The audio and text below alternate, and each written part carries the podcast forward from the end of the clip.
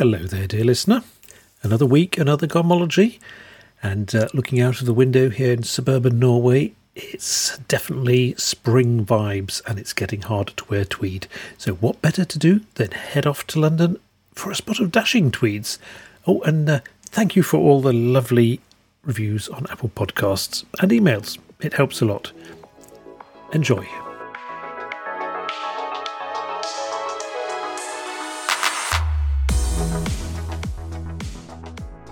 Welcome to another episode of Garmology, a podcast about clothes and stuff. Now, my guest today is very, very much within my sort of thing. You understand once we get cracking here. Now, uh, Guy, I believe you're in London. Indeed, yes, in Primrose Hill as we speak.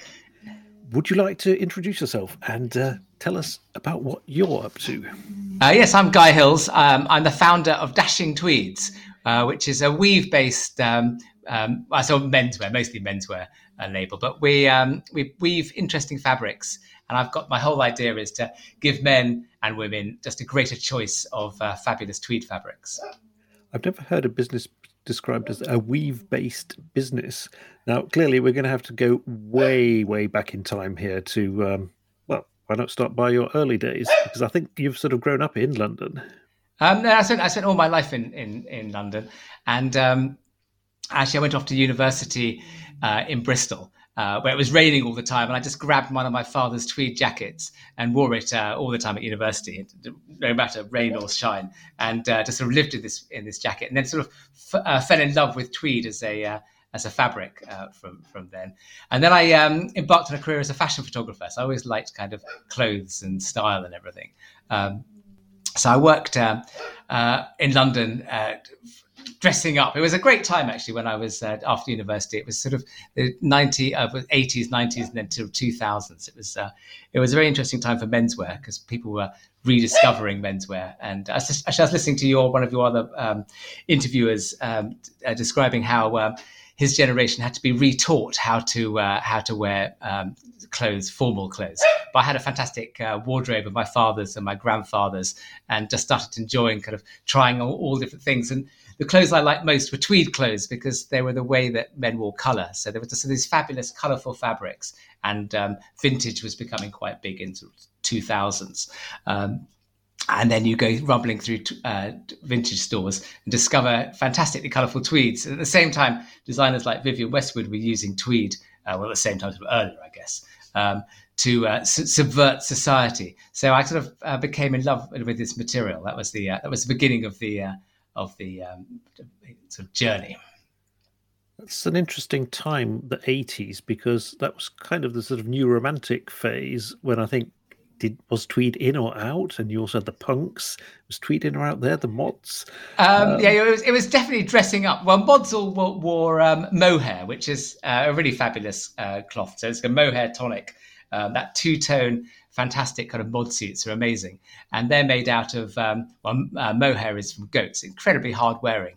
Um, so if you're a kind of modern, you were and you were out on your scooter and partying, then what what they would do, there were many more tailors around in that era. This is sort of before my time, really, because I was uh, only in my teens then. But there were uh, tailors in Carnaby Street um, which is a sort of more, much more trendy area of Soho. It's the Stone's Throw, the other side of Regent Street from Savile Row, which is where all the kind of gentlemen's tailors were. And they um, classically would um, uh, let uh, young mods uh, pay instalments uh, for their for their suits, but people were still getting suits tailored, and it was the epitome of cool. I mean, I wasn't particularly a mod, but um, mod was all about dressing in a sort of very modern Italian style. And then the New Romantics you mentioned, that was more on my kind of uh, radar because it was uh, people just wearing really dressing up as pirates. And, you know, there was definitely when I was at school, there were people starting to sort of wear silk scarves and jump around and have mixture of sort of old frayed dinner jackets and colourful 80s clothes. So it was a really fun time to grow up when colour was very much uh, around around you. Um, so yeah, it's it's it's, uh, it's, all formed into the melting bound of my uh, of my upbringing. But you chose to go into fashion photography. How did that come about? Well, I always I sort of loved clothes and I loved dressing up. And then um, my um, stepmother taught me to sew. She had a dressing uh, a, a, a, shop, a, uh, a, women's wear shop. So I used to sort of sew myself up crazy partying outfits. And uh, when I discovered I could make, make things, so that, that was just when I was about sort of 15. Um, before university. And then my mother was a, a photojournalist, and um, and she was uh, she was a journalist, and then she was uh, had a photographer along with her. And then she realised she could do the photography herself. She she was a good photographer, not a great photographer, but she bought a camera, and I fell in love with this camera because I, I studied science. I was very good at science at school. I did a science degree in the end, and um, and I just sort of loved the. Uh, uh, I just took to photography because it was just I built a little darkroom in my uh, spare loo at home, and uh, started shooting lots of film and developing it and going off on, on uh, shoots with my mother and taking pictures and then having them published actually in the newspapers, um, which was very, very exciting. And so I carried on uh, with my education. I went to a, a, very academic school, went to Westminster, uh, which is actually very arty and academic.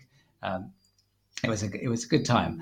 And then uh, I thought I'd do a science degree, and biology seemed like the most interesting science degree because it was such a mixture between art and science, and very observational. And you'd look at animals and draw them and dissect things. It's kind of a very interesting degree to do. But my, my passion was uh, the uh, the photography had really ignited in me in my early teens, and so I thought being a fashion photographer or portrait photographer uh, was a thing for me. So I did. Um, lots of photography at university, which I really enjoyed, and then from local magazines. And then um, it was still it's so hard to believe anyone listening to this who's who's younger than us. Probably hope lots of people listening to this who are younger than us.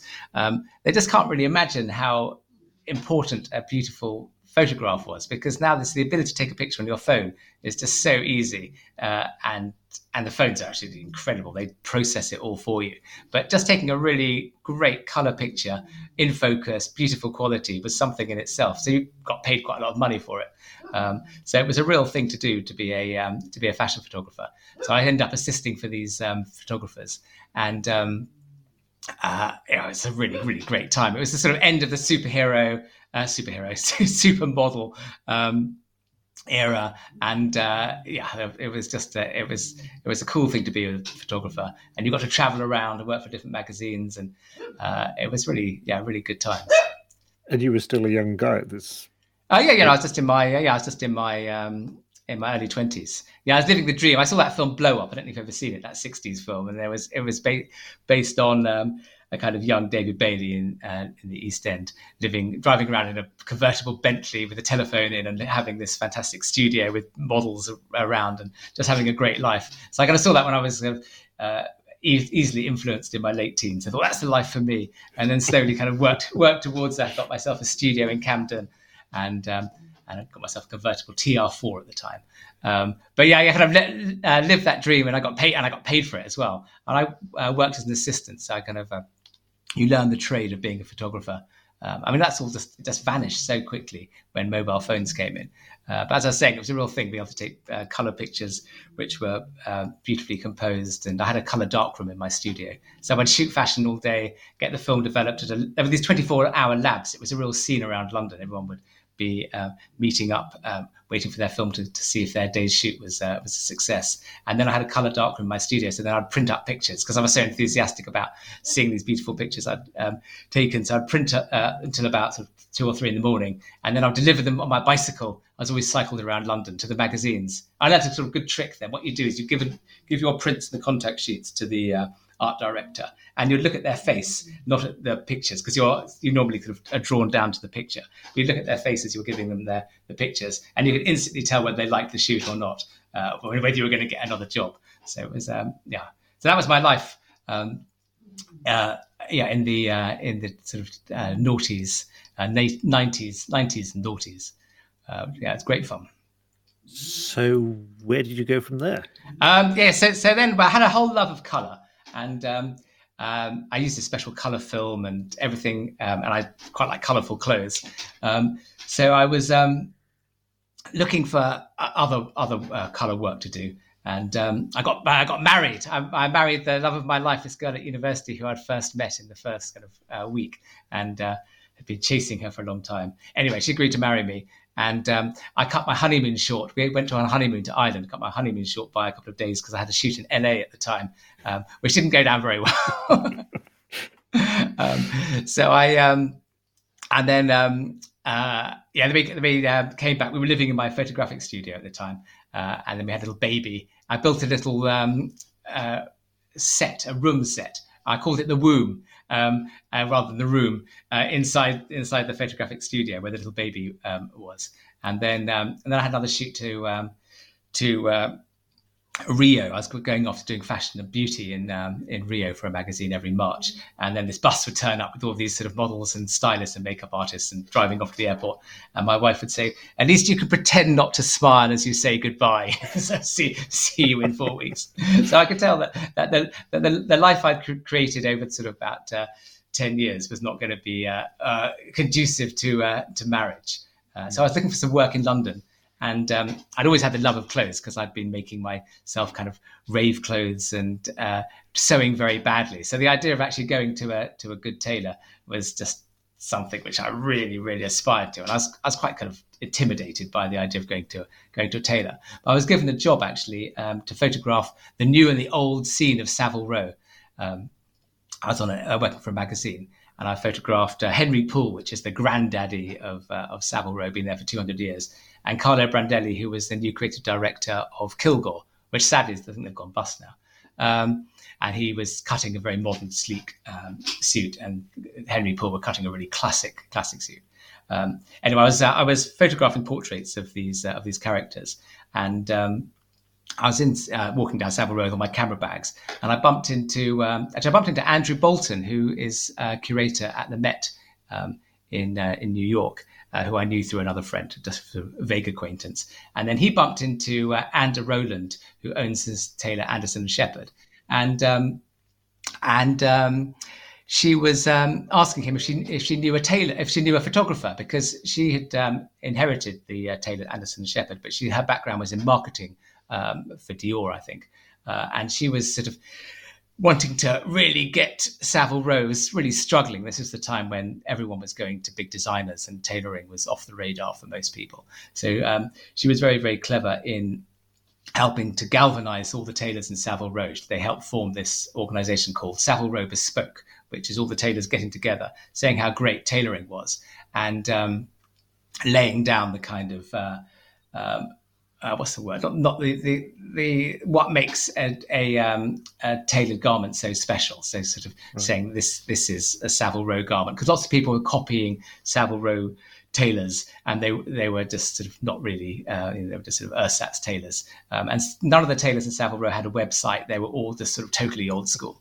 Um, yeah. So. Um, so she uh, asked me. Uh, well, I was introduced literally just in this sort of five-minute meeting um, um, by this uh, Andrew saying, "Oh, and, uh, Anthony's a photographer." So I just went round and I was wearing something um, in um, something very colourful. I can't quite remember. I think it was some plus fours because I was on my bicycle.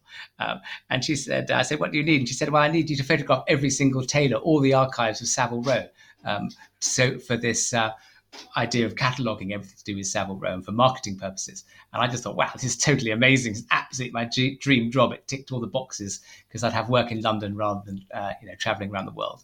And I could have uh, carte blanche to sort of rummage around all the archives of all the tailors um, mm. on Savile Row. So it was literally just, just this sort of dream moment come to true. And it totally changed my life, really.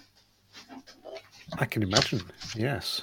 Uh, I mean, what two two hundred and fifty years of history for you to rummage through? There must be unimaginable treasures there.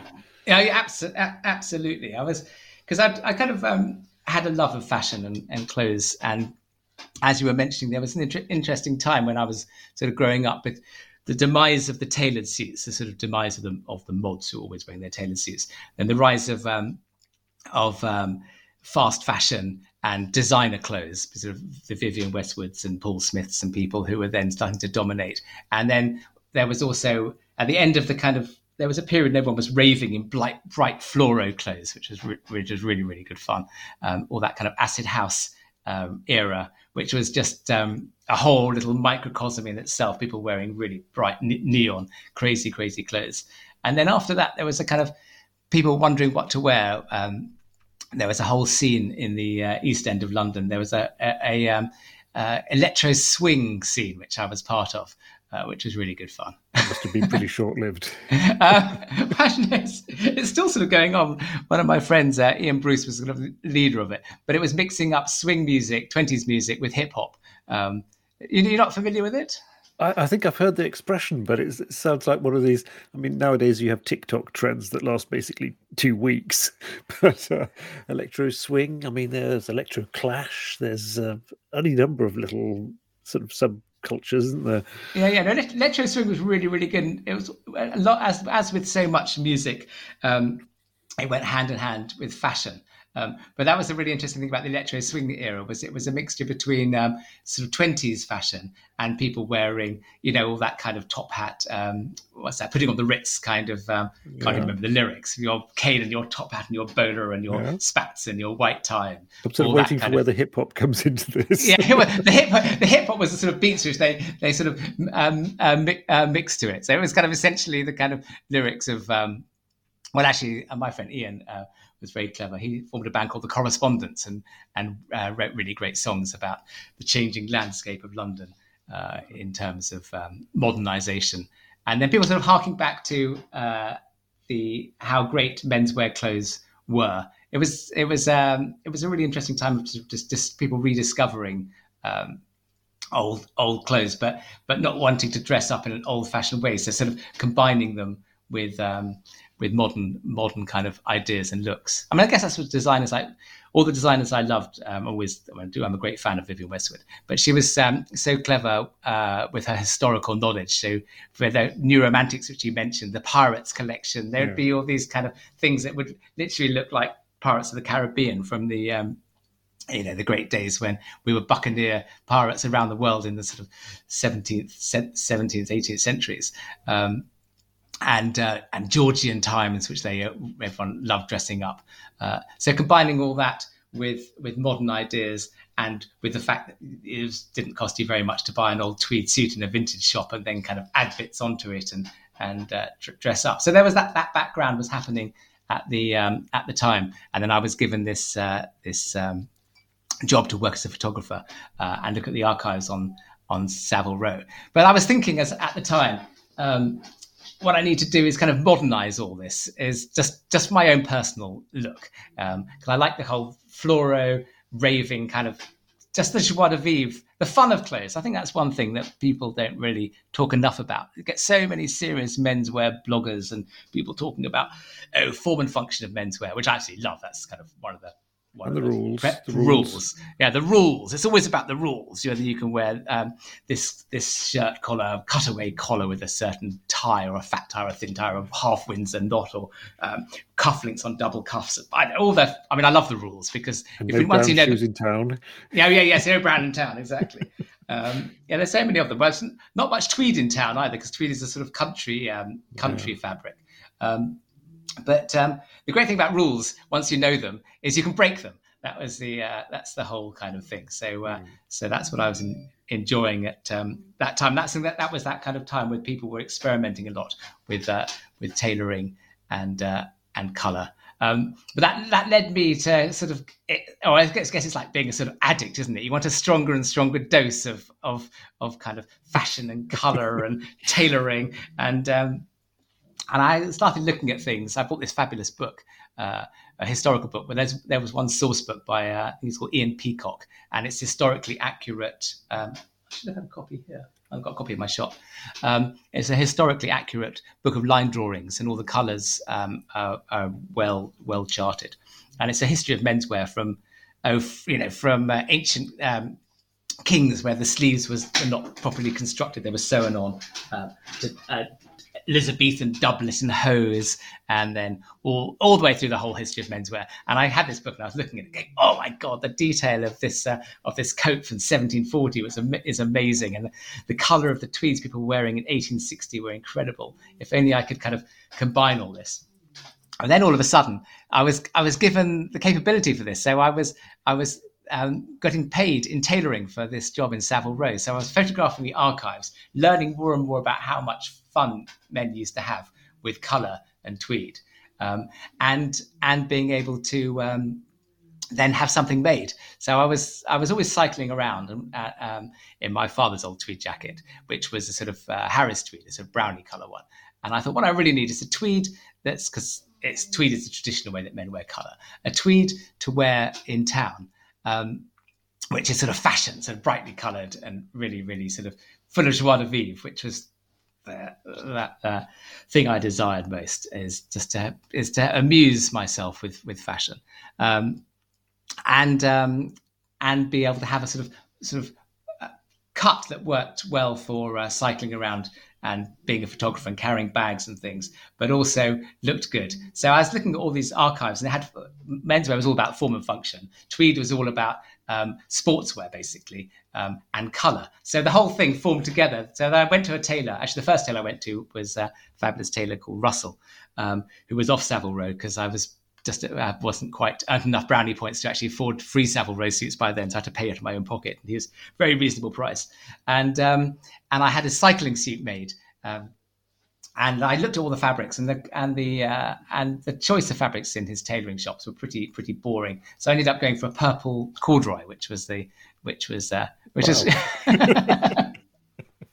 well, not bright purple, it's burgundy, I think. But it looked quite good in town. It was kind of easy color to wear, and it was a color, and you could match other color shirts and jumpers and things with it. Um, but my my head was sort of clicking around, thinking, "Oh, I just what I need is this amazing fabric, and then it will complete the whole picture of what I'm trying to create." As I say for my for myself, um, I had my um, my photography studio in in Camden, and um, I was trying to do more work in London. I thought what I need to do is work with someone creative as a stylist because it was all about teamwork. Being a photographer, having great models, stylists, um, hair, hair, and makeup, etc. So I thought if I go to the um, degree shows, I'll find a sort of student um, with some um, interesting ideas. So someone, I went around. Someone young to exploit. Yeah, absolutely. yes. um, actually, funny enough, yeah, going to the story, poor old Kirsty was exploited, I think, in her degree show. Um, by a big big brand. So um, so I went to the Royal College of Art um, degree show, and I saw this fantastic fridge, and it was full of amazing. Um, it was a bit like um, Wizard of Oz, you know, the first color film had all these. It had the pair of sequin shoes and fabrics coming out of it. The whole thing was uh, was bonkers and colorful and fun, and um, and it was the work of Kirsty McDougall, who was a, who was a weaver, and it was her final show. And she had these amazing fabrics, and I suddenly thought, oh my god, where are these? How do I get hold of these fabrics? They're amazing and um, spoke to Kirsty and said we should do a shoot together. So we actually did a little fun fashion test shoot with all the bright colours and things. And then I was speaking to her, saying, "Where can I get some of these amazing fabrics you're producing?" And uh, she said, "Well, we can look into um, into some mills and see if we can get some woven." So I said, "Oh yes, please, please, please." So she had a well, she studied weaving at the Royal College, um, she did some research and found a commission weaver up in the Scottish borders, a tweed weaver, who was happy to weave a very small piece. A, a piece is typically 60 meters, um, and um, and found a yarn dyer who could dye um, colors that I wanted. So so she said, well, we I can arrange I can arrange this. And she was just at the uh, finishing her degree, and she had these designs she'd already done, which I loved. They had sort of chevron marks. It looked a little bit like a tire had run over them, and they were great great colors. And I was thinking. Um, this has been really great to get a colourful urban cycling outfit that that would be a real kind of um, enjoyable statement piece. It would have form and function, which I love, but also just a whole joy of dressing up, but also look kind of not like I'd sort of stepped out of a rave in the middle of the night. Just, so there was a whole there was a whole mixture of things that I was trying to put together, and then have some historical kind of proper menswear kind of rules, you know, as you were saying, there's like a proper piece of menswear cup, but from a different era, which I could combine. Because I'd seen that through the New Romantics and through Westwood and other things, how there was such a depth to menswear as the history of menswear. Anyway, to cut, uh, cut long story short, um, we um, ended up having a piece of fabric woven um, to, to, to Kirsty's design, to the colours I liked. And um, uh, and it was 60 meters, and I only needed six for myself for this amazing suit I had made. Um, so I had this great idea. I said to Kirsty, I've got this great idea. We can sell the rest of the fabric, and then it will pay all the bills for for you and everything else, and then we can weave more of it. And uh, so she said, oh, okay, well, it's probably, a good idea. She wasn't overly convinced, but uh, I said, we've just got to set up a brand, a brand name for this, for this company. Um, and uh, so we had all these ideas. We sat in her kitchen and she was going, on the crest of a weave was, a, was, was one of her, her ideas.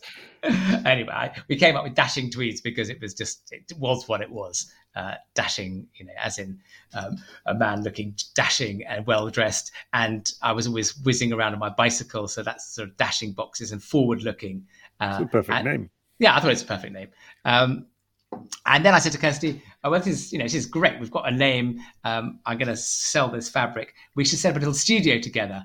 And she was not not entirely convinced, but she said, okay, yeah, yes. Well, I said, what do you need? She said, I need a loom because um, she'd left college. And I said, let's buy a loom. And she said, okay, um, I want an arm loom, which was the finest Swiss design loom. So I said, great. So I wrote to Switzerland to the arm factory, which I think now, now doesn't make them anymore, and got the finest arm loom uh, I was earning quite good money as a photographer then, so I, I thought it was it wasn't actually very expensive. Um, and um, I said to Kirsty, "Well, let's just put it in your front room, and you can start weaving me more more fabrics." and I got this idea because um, I had my first suit made. My wife said, You've now got responsibilities. You're a dad. You can't go cycling around London without wearing a high vis vest with reflective threads on it. And I said, There's no way I'm going to ruin my look with this uh, high vis vest. But I thought, Hang on, if I could combine some high vis yarns in the weaving, um, that, would, that would be really brilliant. Um, so I spoke to Kirsty and said, Do you think we can get some high vis yarns and try and weave them in? Um, Kirsty's fantastic. She's always up for experimentation. She's a brilliant designer. Um, so I said, yeah, I'll give it a go. So we found, I wrote to 3M, which is a really interesting company. Um, and they're very helpful just with a small, you know, one-off person saying, can I have some of your special reflective yarn? And they sent me a little cone and we wove it in. And then, because anyway, it seems to work. Let's see how it works in, uh, with the mills. And then we were so lucky. We had this um, weaver called Robbie. He's, uh, well, he's still there. He's amazing. Um, Robbie Trustler up in the up in the Weavers, uh, in the Borders, and um, and he was up for giving these things a go. And it was a complete pain trying to weave with this reflective yarn, but he got it to work. And we produced this reflective tweed, uh, which was which was really amazing. And then by that time, I would earned enough uh, brownie points through my work in Savile Row, and had a suit uh, tailored by uh, Edward Sexton, actually, who's oh. one of the most amazing tailors. Actually, he wasn't quite on Savile Row, but he was around there. Um, he's now back in Savile Row, but he's one of the most famous tailors um, in Savile Row for working with Tommy Nutter. For that was when tailoring and fashion and cool were absolutely at its zenith. And, and pop music. And pop music, yeah, yeah. And as you know, the um, Abbey Road album cover, they're walking across the, the zebra crossing, and uh, I think I think Paul and um, John are both wearing Sexton suits. Um, anyway, and Mick Jagger got married in an Edward Sexton suit. So I mean, that's for my through my photography, photographing things, and being able to have an Edward Sexton suit tailored in this idea in this reflective. I call it the raver tweed, going back to my ideas of raving and bright colours and, and everything. Um, uh, so yeah, so that was that was that was the beginning. But I still had the problem of actually having to sell some of the actual um, some of the actual fabric. Um, so um, I spoke to all my friends because I had good fashion contacts at the time, and I had this friend called Kinvara Balfour, who uh, she was kind of styling and modeling for me uh, for this quintessential magazine, which was really good fun. It was this lifestyle magazine for the rich and famous, set up by Ben Elliott, and I had so much fun. I had these jobs um, clubbing around the world with Freddie Windsor and flying off to Moscow and Beirut, going clubbing, and it was really really good fun. Anyway, she was um, she was working for a, very very early um, online magazine um, pod thing called Daily Candy, and she uh, she said, um, "Okay, I'm going to write about you. It's a really big deal. Um, you got to be ready when the phone rings and you say you've got this special tweed which you're selling. You be better be prepared." So I said, "Great, thank you very much for writing about me. It's really great."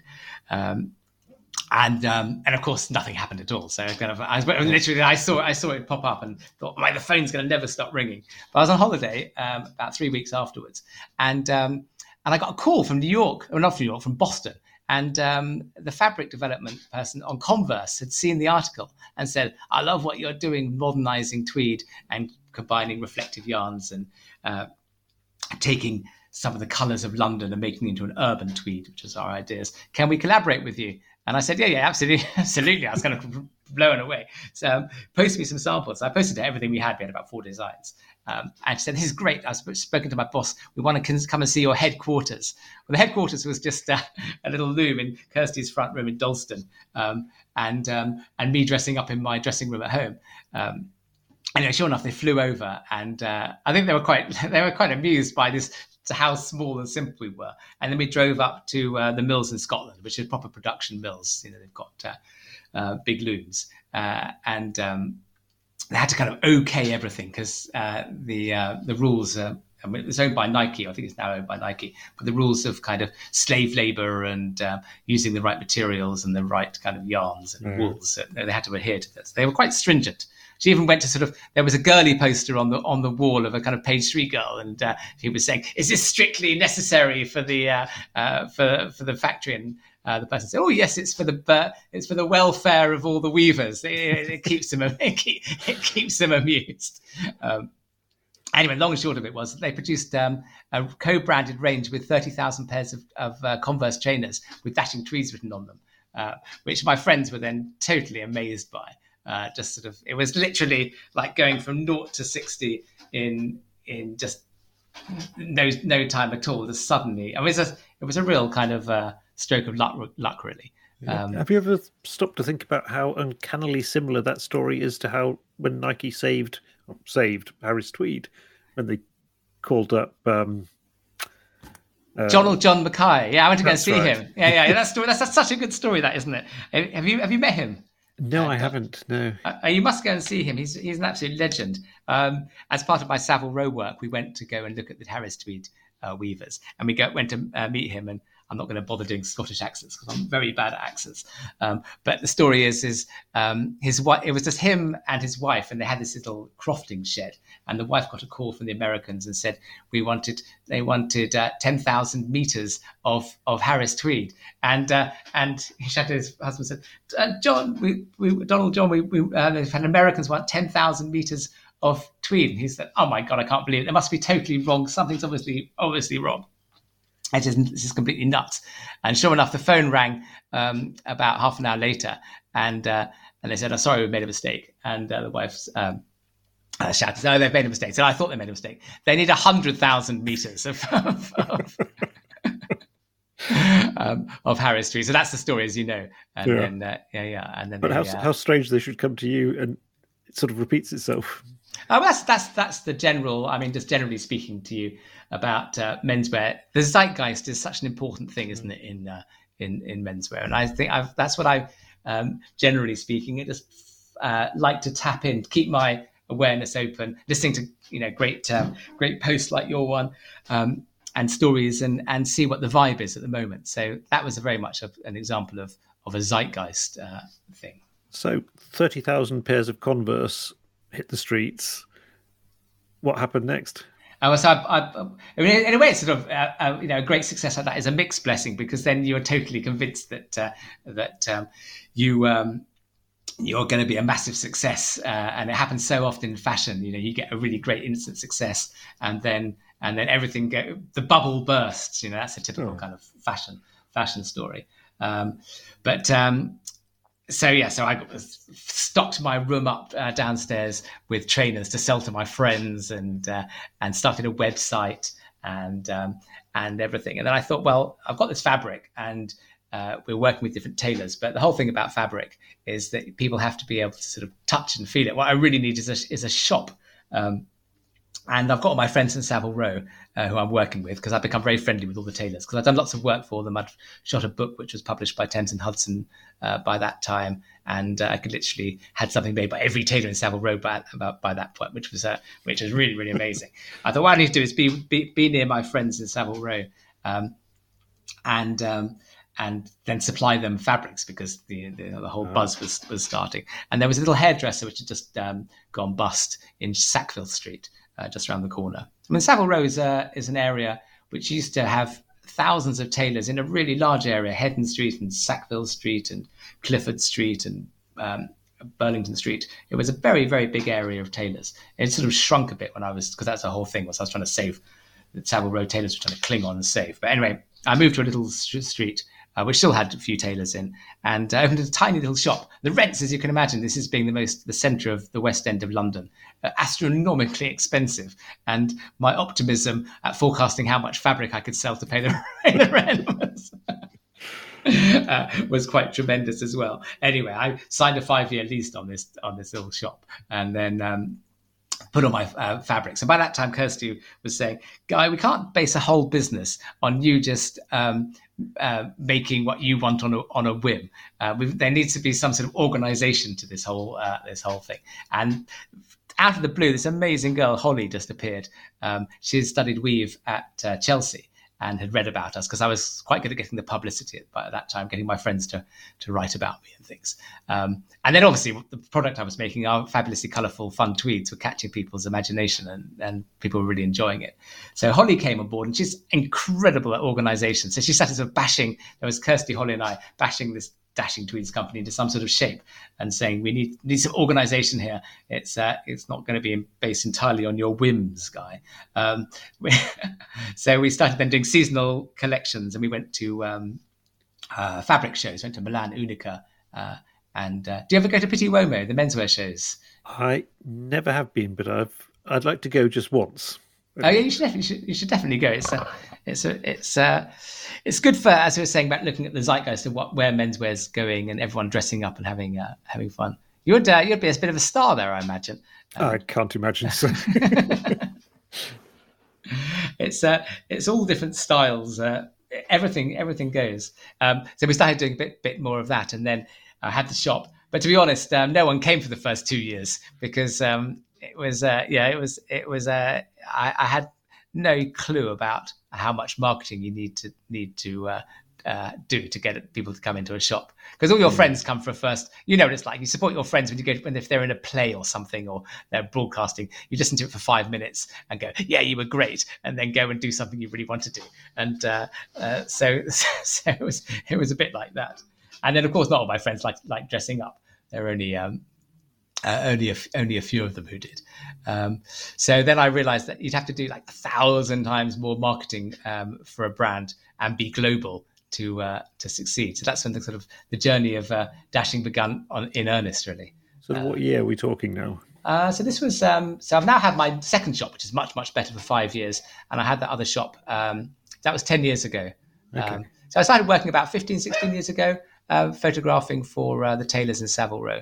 Um, and that was a really interesting time because it was, and again, there's now a massive um, rise in, in menswear blog posts, and, and people are really rediscovering the joys of menswear and also discovering the joys of how tailoring is so comfortable to wear and how um, my great story, I think, which I'm really keen on promoting, is individuality and telling people that the whole thing about going to a tailor is you are this is one thing i love sort of telling people you hear the word bespoke all the time. You're saying this is bespoke suit, this is bespoke, bespoke. It's always bandied around. Uh, what you never really hear is the is the is the um, verb bespeak. Someone bespeaking to their tailor what they want. So I'm really keen on sort of encouraging people oh. to bespeak what they want, and that's kind of one of the essences of dashing tweeds is giving men more variety of of color and interesting fabrics, but also encouraging them to bespeak to their tailor or in local. There's always a kind of little Greek man well, there is in London, uh, under a little arch uh, archway. Um, well, actually, they're sort of slightly slightly dying off, but they're now young fashion students who are filling up their place, setting up little ateliers uh, on little archways, and making things. And you have to go to them and bespeak something interesting. Uh, that's what I'm really encouraging people to do. Do you find people actually know what to ask for?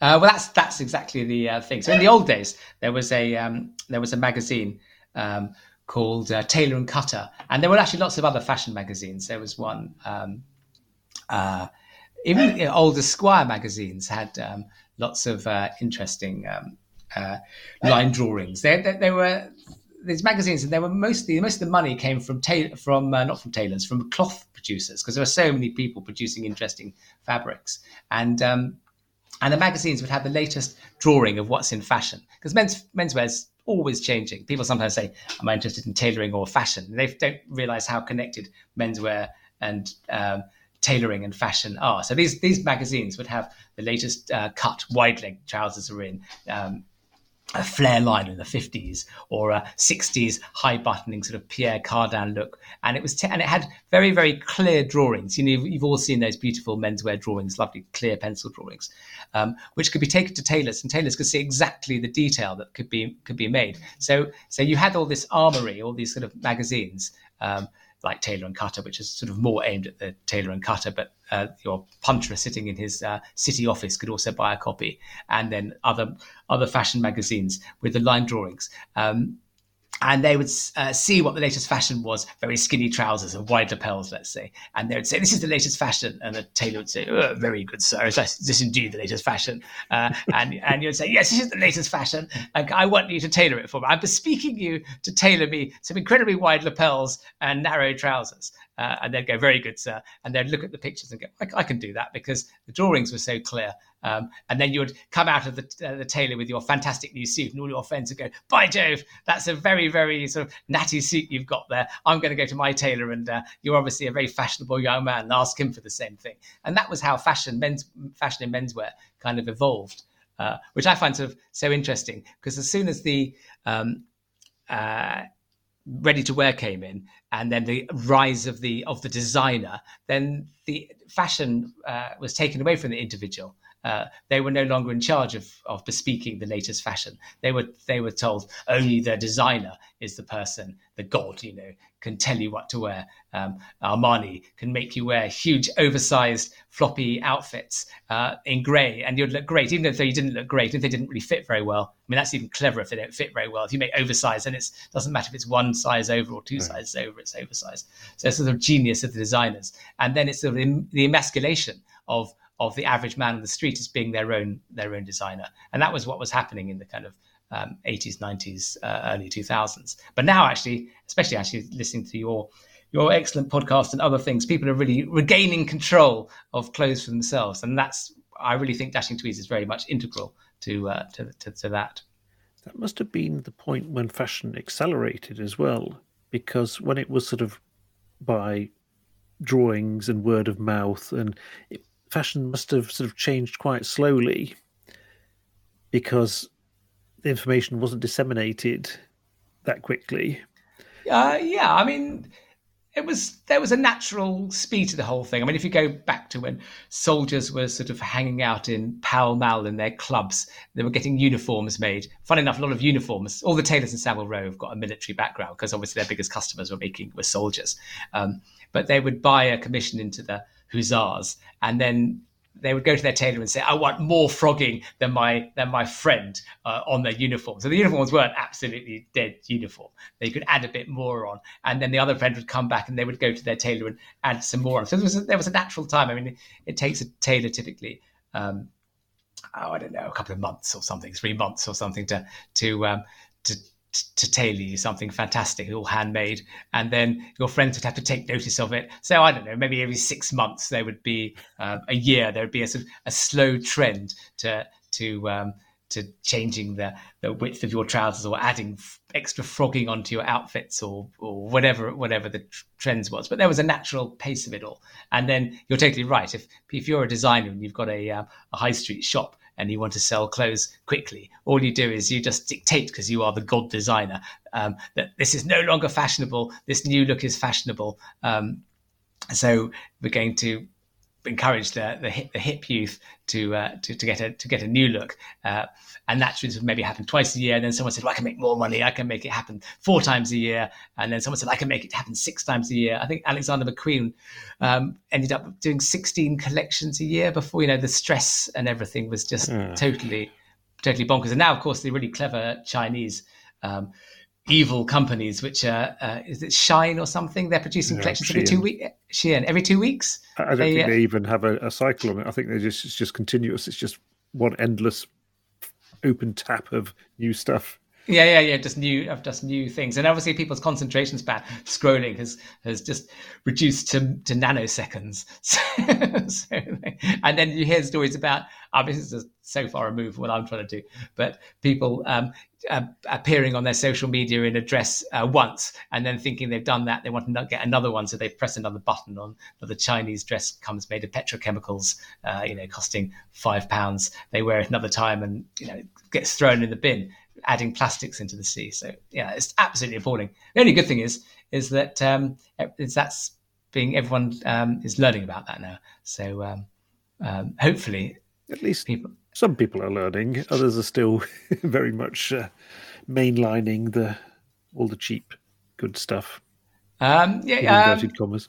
Well, yes, it's education, isn't it? That's what I was going saying about that. This magazine, which obviously uh, is no longer around, there needs to be someone Um, well, actually, now I guess magazines have had a hard time. I mean, that's why I stopped being a photographer because all the magazines uh, vanished, stopped paying paying you.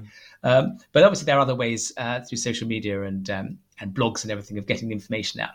And I think going back to what I'm trying to do, individuality, people commissioning clothes, and you don't have to have that much money. Everyone's got a friend who's a uh, who's got a sewing machine. It's become quite trendy during lockdown to do sewing and buying a vintage piece or they actually, you've got to go back quite a long way to get vintage pieces that are actually can, you can sew on because there's the plastic stuff. It just, it just rips yeah. and falls apart. Um, but then customizing clothes, I think, is becoming uh, becoming quite uh, quite a big deal. I'd like to loop back to the moment where you started bringing your own fancy new ravy tweeds to Savile Row, presenting them to the traditional cutters there. We're probably decades older than you and used to their traditional cloths. I mean, what sort of response did you get? Well, that's just interesting you say that they're decades older than me because they were so many decades older. They were remembering times when there was just so much more choice. So there was um, uh, I think Wain Shiells was a uh, a we a um, cloth uh, making company, and if you look at the, some of the stuff from the seventies, they were really psychedelic. So, and there was a brand like Mister Fish who made um, famously made Mick Jagger's dress that he wore in in um, Hyde Park and really colourful ties. So when there were the older ones. Uh, there was a brilliant uh, tailor called Alan Bennett at Davies and Sons. He was just so cool. He trained since he was 16 at Huntsman's and then took over Davies and Sons. And he was such a sort of hip uh, hipster. I mean, even even when he was retiring, he's just so cool, and he made lots of things for me. Um, but he uh, he they saw the kind of ravey tweeds I was doing, these sort of colourful ones and reflective ones, and and they were saying things. Oh, I haven't seen things things things like this since the sixties or seventies. So there were there was a whole kind of uh, nod to things coming back, and then the other people who who were the young tailors who sort of stuck in all the greys and blues and everything, they were um, um, they were just um, uh, uh, you know, slightly shocked by the uh, the fabric. But the, yeah, the, the, ultimately the great thing is is the surprise wasn't as much as you. The tradition of Savile Row uh, uh is about doing interesting things for the customer. So so they, they weren't uh, as conservative as, as, you may may imagine them to be. That's an interesting thing there because. Uh, older people often say to younger people that, "Oh, your hot, fancy new thing ain't nothing new. We've seen that before. And that's just what you experienced there, where the old guys you expected to be really shocked by your incredibly splendid newfangled tweeds had sort of, oh, yeah, we've seen that before. uh, yeah, no, I think I mean that's that's the great thing about menswear, um, well, especially menswear. I think because it just it does ultimately, um, you know, uh, we've only got two arms and two legs, uh, and there's a there's a sort of finite number of ways which cloth can cover cover your body. So things have, yeah. have been have been done before, and if you wait long enough, then it does all it does all come round. Um, but that's why I'm encouraging people now to actually. That's why I think the learning about the history of menswear is so important because it actually frees you up to to being even more creative because you can think because a lot of people are hampered, especially in menswear, about what's correct and what's the style. But everything's everything's uh, dissolved now. It's um, um, there's no, I mean, I uh, bemoan the fact that you go to the city and people aren't wearing bowler hats and striped suits and looking incredibly kind of smart um, in their in their city suits because that that structure of menswear is is so is, is such a great sort of backbone for having uh, uh, either doing the opposite, being creative, or knowing what the what the correct um, uh, attire is. Uh, so so now people it's all dissolved. Uh, so people have to sort of relearn uh, the, the rules. But I think if you go back to history, you can take your period of history and um, and then evolve from it. Because a lot of the Savile Row tailors, the sort of traditional ones, they the last time people were, as I say, going to Savile Row and bespeaking interesting things, saying, I'm going to cut the tails off my white tie and make a shorter tuxedo, a modern uh, dinner jacket. And then that's going to become the establishment look. Um, that was in the sort of 30s, 40s, and 50s. So they have kind of slightly set that kind of idea of traditional menswear in aspect of tailoring. And then you take off from there, you go to the sort of designer menswear, which is obviously all really interesting, amazing Japanese sort of cutters and um, clever designers all over the place. But um, it's connecting that dot, I think, which is really interesting between people uh, style leaders going to their tailors, commissioning something interesting, um, but having having vision of of how to sort of push a sort of society forward. I mean, it's, it's it's it's a hard thing now to talk about uh, men's uh, you know society and menswear because society for for a good thing has been has been sort of dissolved, isn't it? All the boundaries have been all, all cut up, um, uh, which is which is good. Um, but I think in terms of menswear, it's nice to sort of go back somehow to, um, or for some some style leaders to sort of start creating. I think it is happening. Um, clothes which are made in proper material, especially wool. I mean, I haven't really talked about wool yet because wool is obviously the be- basis of um, of tweed. Um, but things that um, have a longevity and have a serious style, and then ad- adapted by uh, a new establishment, whether it's kind of anything that's happening at the moment, non-binary or uh, I don't know. I know. I don't know. You know, it's, it's just it's a confusing world of what you can and can't do, um, uh, and I think there needs to be, in a way, some some more more freedom to for people to actually dress smartly. It sounds a bit odd, but but if you work in a tech company, then the young kids go, "Oh, you just you know you you look you can't wear a suit and a tie because you're too establishment. We're, we're we're cool dudes. We're about creativity. We're like surf dudes, man. Letting all hang out. We're going to wear our pajamas all day and look r- rubbish." And then uh, one of my customers actually worked for a big tech company. He said, "I'm anti-establishment. I'm wearing a three-piece suit, tweed suit, to uh, to the. I'm going to shake up all these young kids." Um, so, I mean, what what is the, the required clothing to be disruptive these days? I uh, mean, uh, exactly. yes. Yes. I think a, a, three-piece tweed suit. I think if you're working for a tech company. Mm-hmm. Now, something strikes me, and you did base, touch upon it. Um, going back to tailoring as menswear. It's not only about the designs uh, and the looks, but also, to me, a sense of quality of making things properly and making them to last. Uh, absolutely, yes. I mean that uh, that that to me is the essence of uh, of proper clothes. I've got a cupboard. I'm in my dressing room at the moment. I've got cupboards going back. I've saved some of my grandfather's finest um, clothes uh, in the very end of the cupboard. And then I've got um, my sons are now shooting up. They're uh, 17, 18, and um, uh, they have to wear some smart suits for school and um, and um, uh, some formal occasions. And I found my grandfather's old um, uh, dinner dinner suit from the 1950s, um, and um, and they were he, my sons are a bit taller than he was, uh, but I looked inside them and there was plenty of um, of fabric left in all the seams. So I took it to the seamstress in my shop and said, "Can you just sort of lengthen the trousers two inches and let the jacket out a bit?" And uh, so then my sons looked absolutely fantastic. They were they were a school concert. My uh, son's an amazing trombone player, and all the teachers go, "Wow, what a splendid suit!" Uh, and it was one of my grandfather's ones from the 1950s. So what's that like 70 um, 70 years over 70 years old uh, these ones. So yeah, the longevity of well-made clothes is is so so important.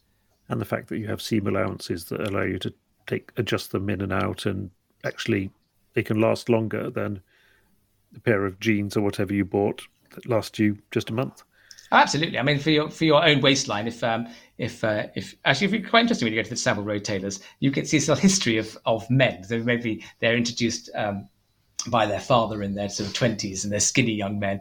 And then and they get a little big, big bigger and you see the tailors staple on um, extra bits of material onto their patterns and the patterns get bigger and they're cutting a cutting a suit and they're all these bits of sort of stapled on extra extra bits of um, uh, material on. So oh yes we're we're uh, we've got the chap's original pattern but we're we're adding adding little bits onto it. But they always add a lot of seam allowance. So even the things cut with a skinnier pattern the extra fabric inside can still be taken out, so they can still wear their their suit when they're putting on weight. Um, they can have it let out as sort of one or two sizes, uh, mm. and then um, and then when they get to a certain point, then they they get bigger, and then the men tend to shrink again, so they can then um, put the fabric back in the seams. Uh, so yeah, they're infinitely adaptable, and that is the thing. I love looking at uh, armor in the in the Wallace collection, and um, museum around the corner from me, and they had the very close fitting armor and um, uh, for wearing on horses. And w- when you have a well, that's made of metal, obviously, but even if you're having um, uh, wool, which is sort of like an armor, if it's a very close body fitting, uh, then you end up with a lot of uh, uh, movement and flexibility. I'm always um, uh, showing people in my shop if you've got a very big armhole to a suit, which you're going into a ready to wear shop, and then you can put your arm in easily um, you can't actually lift your arm in the air because the bottom of the uh, sleeve is then connected lower down the jacket and it pulls the whole jacket up oh. in the air. Whereas when you have a really tight armhole, which all the sort of proper tailors cut, um, then you actually end up with more flexibility. A bit like, you know, if you've got really close fitting armor or close fitting clothes. So there's a sort of slight um, uh, uh, not irony, but you know, it's paradox that the actual tighter fitting, closer body fitting tailored clothes are, the more comfortable they are, and the actual more movement you get, which is something that young kids have to learn about because they're thinking that big baggy clothes um, are sort of easier.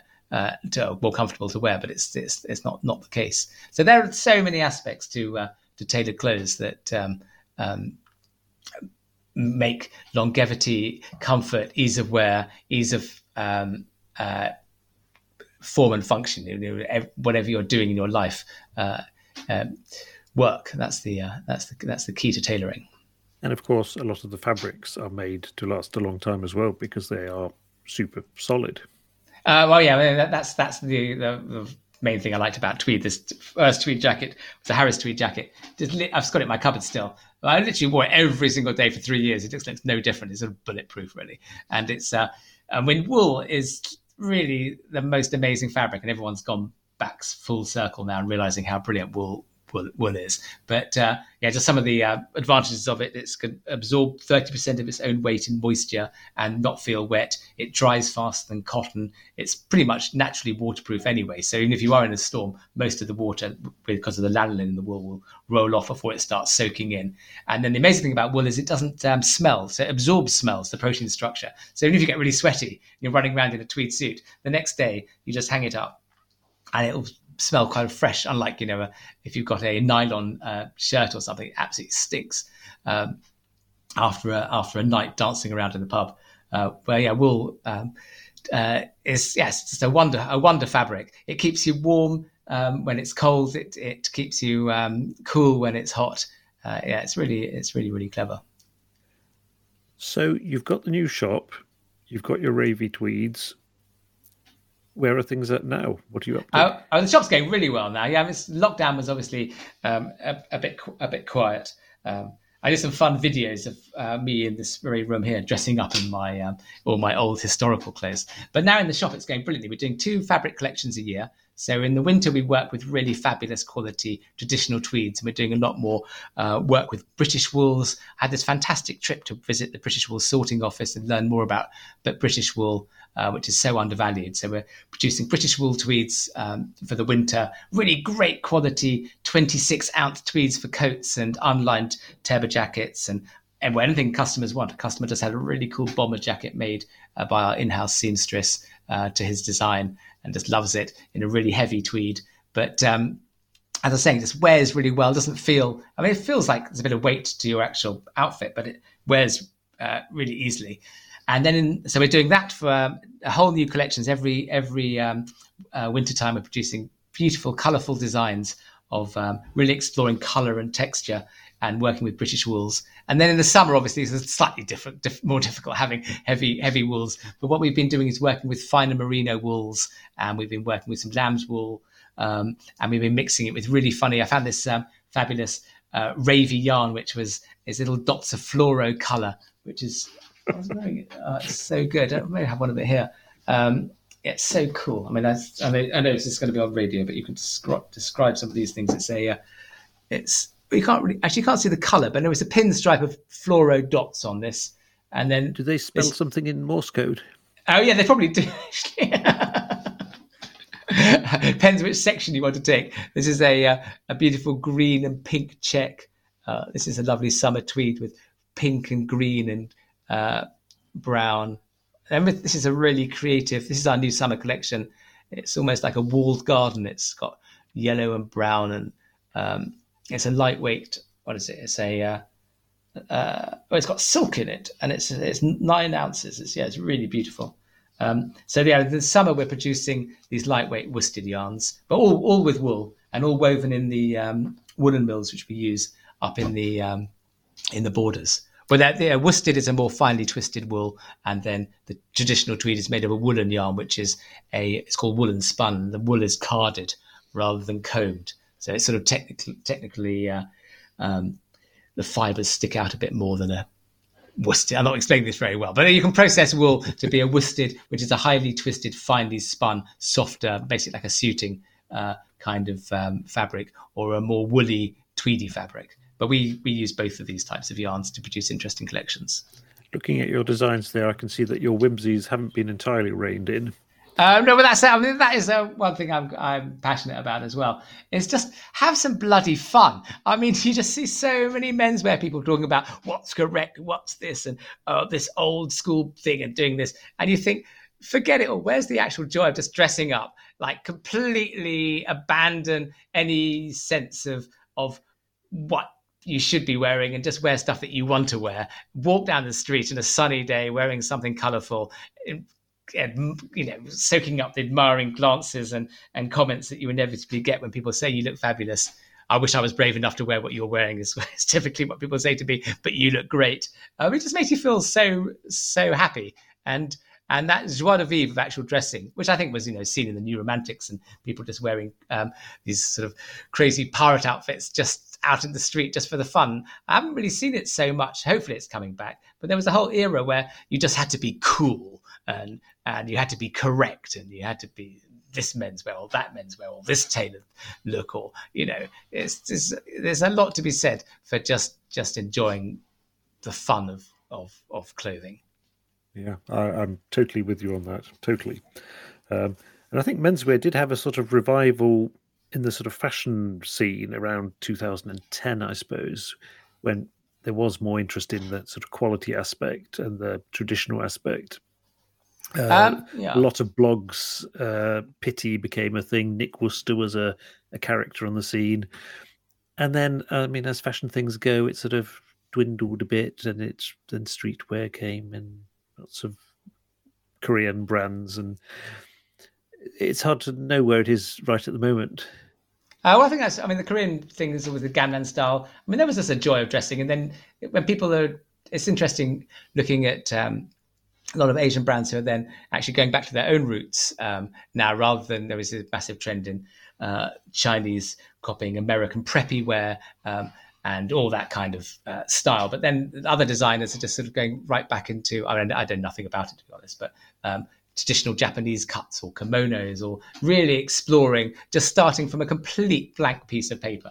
Um, and that's what I'm encouraging people to do. Although we're, we're weaving this fabulous material uh, in, in wool, I'm encouraging people to, when they come to our shop, we have a seamstress who works in house. We've got a made to measure tailor. We've got a bespoke tailor. So people come in. We have a few um, things they can buy in the shop. So we have um, hats and scarves, and we have loads of clothes to inspire people, which to be honest, are mostly things I've had designed for myself or for, for model sizes for doing shoots. Um, but people can sort of if they're lucky enough, they can they and they fit them, they can buy them. Otherwise, uh, we make everything to order because everyone wants something special made for them.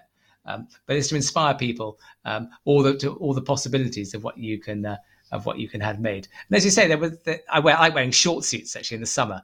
Um, and then and in um, Pitti Uomo, you do get all these men all dressing up, and it goes in waves where people are just sort of having more fun or then feeling like they have to be uh, sort of correct or gentlemanly or but the great thing about menswear is it is it uh, moves with the zeitgeist uh, very easily um, so it, it, depends on what people's on what the whole mood of the of uh, of the country is i mean obviously we're in not a great mood at the moment um, and i think there is sort of some more austere dressing but it works in two ways doesn't it if you sort of dress up more whimsically then maybe it lightens everyone's mood and and creates. Uh, I mean, obviously, there's cost of living crisis, so it's it's a sort of it may be a bit flippant to say dressing up in colourful clothes is going to lighten people's mood if, if you can afford it. But it it does create a uh, you don't really want to dwell on misery, do you? Uh, and uh, and I think menswear uh, has the ability to um, inspire people when you're walking down the street and you see a kind of uh, a scene that you can jump on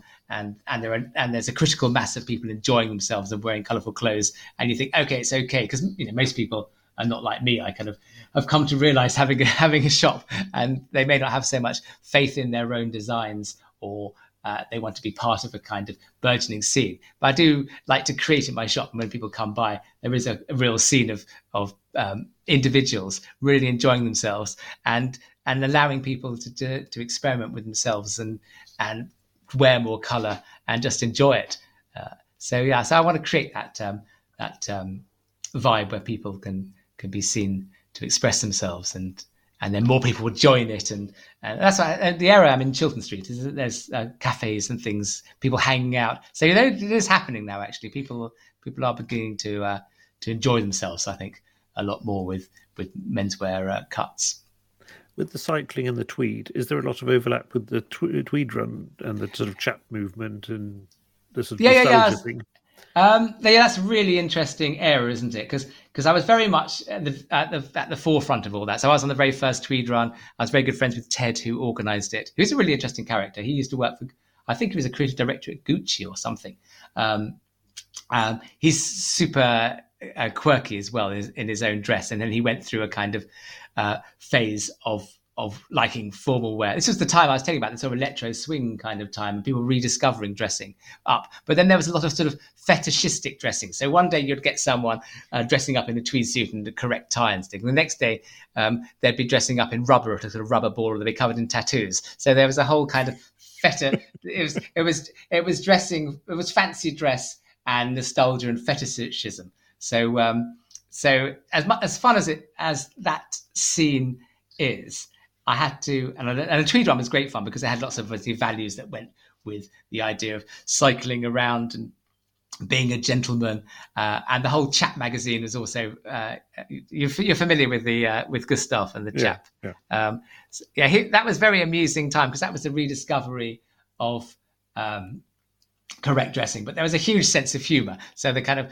idea of the chap magazine is you you were sort of really a working class lad living in Croydon, but you pretended through this, and that's where sort of nostalgia and the fetishism and the things I try and avoid slightly come in, but it is very amusing. You pretend you're from a wealthy family and it's your butler's day off, and uh, you've given the butler day off, so you have to kind of rough it on your own, and you have to cook your kippers in your Corby trouser press at home because the uh, the butler the butler's not not there. Uh, uh, uh, but then but then you can still wear your old tweed and uh, and and you know you can sort of riff on Bertie Wooster and it's and and the fact you're an out of work actor or whatever you may be, you just you, you play on the fact you're a gentleman because obviously gentleman doesn't really um, have to work; they get private income from their estate, and being a gentleman, part of the whole thing is uh, is is you know not not having to toil with your with your hands. So there was that whole humour of people who didn't have, who didn't have jobs, couldn't have jobs, dressing up as gentlemen, and the Chap magazine sort of. Uh, um, indulging them, I think, in that kind of uh, uh, humor. But I mean, I, I, kind of I did enjoy it, and they used to have great parties. I had a very good, fun friend of mine who had a shop called Time for Tea. He was called Johnny, and he dressed up a lot in vintage. He uh, he had a vintage moustache. He looked like he just sort of dropped out of a 1930s film, and he had 1930s cars and um, drink gin out of teacups. With um, actually, I think, and then they had lots of parties with. Um, again, you know, with kind of this electricity music and uh, mixed with the 20s and a bit of modernism thrown in. But ultimately, it was a fancy dress sort of scene. And the idea of nostalgia is is a world into itself where everything nostalgic is is better better than it than it was. Uh, so so that's a very fine line, and I've had to sort of. Uh, I'm not cut myself off from it because there are a lot of people who've got a sense of humour and like what we're doing, which is modernizing Tweed and thinking very much uh, in a forward, futuristic way. Um, but there and there people who like living in a nostalgic 30s way who like what we're doing. So there's a crossover. But personally, I I try to sort of shun the idea of fancy dress uh, or menswear as fancy dress or dressing up in for nostalgia or thinking that anything in in the past um, it's the only way to do things. Because uh, some people then horrified, going, "Oh, you can't! This, you know, that's, that's outrageous. You can't possibly um, not wear wear your cravat tied like that, or not wear the scarf. That's not how things were done. But you know, you just got to free yourself up from those shackles of, of as you were saying, nostalgia. But but it's a great movement because it, it was something that people could really latch onto, yeah. and it was uh, and. I'm always up for a party, so any uh, any group of people that's going to throw a party is uh, is fine is fine with me. Yeah, I agree. I, I think they're what they're doing is fun. But I think it started out as more fun and now it's become more serious because the sort of nostalgia rules have sort of kicked in because that kind of guy has has joined in. Yeah, I mean, yeah, as I was saying earlier, rules are meant meant to be break, broken, but when you're in the beginning, you know, when you're starting school, you have to sort of step in line um, and wear your uniform and then when you're in the sixth form, as my kids are now, they can wear whatever clothes they want. So there is a whole, you know, it's obviously it's an English privileged public school kind of system, but there's um, in those people who are aspiring to that fancy dress rules tweed kind of dressing. Actually, it's interesting uh, listening to that last your last podcast that I was listening to about people rediscovering the rules of American preppy dressing, and then the person was talking about the rise of the forums like Ask Andy and London Lounge and those pretty odd geeky people. You've got to stay away from. But but um, the worst thing for a man is to go to a party, a black tie party, and not be in the correct black tie dress. You know, whether your your bow tie is not tied up correctly, you haven't um, you're not wearing the right cufflinks, you're not wearing dress studs on your uh, dress shirt. That's you know the very worst thing a man could imagine.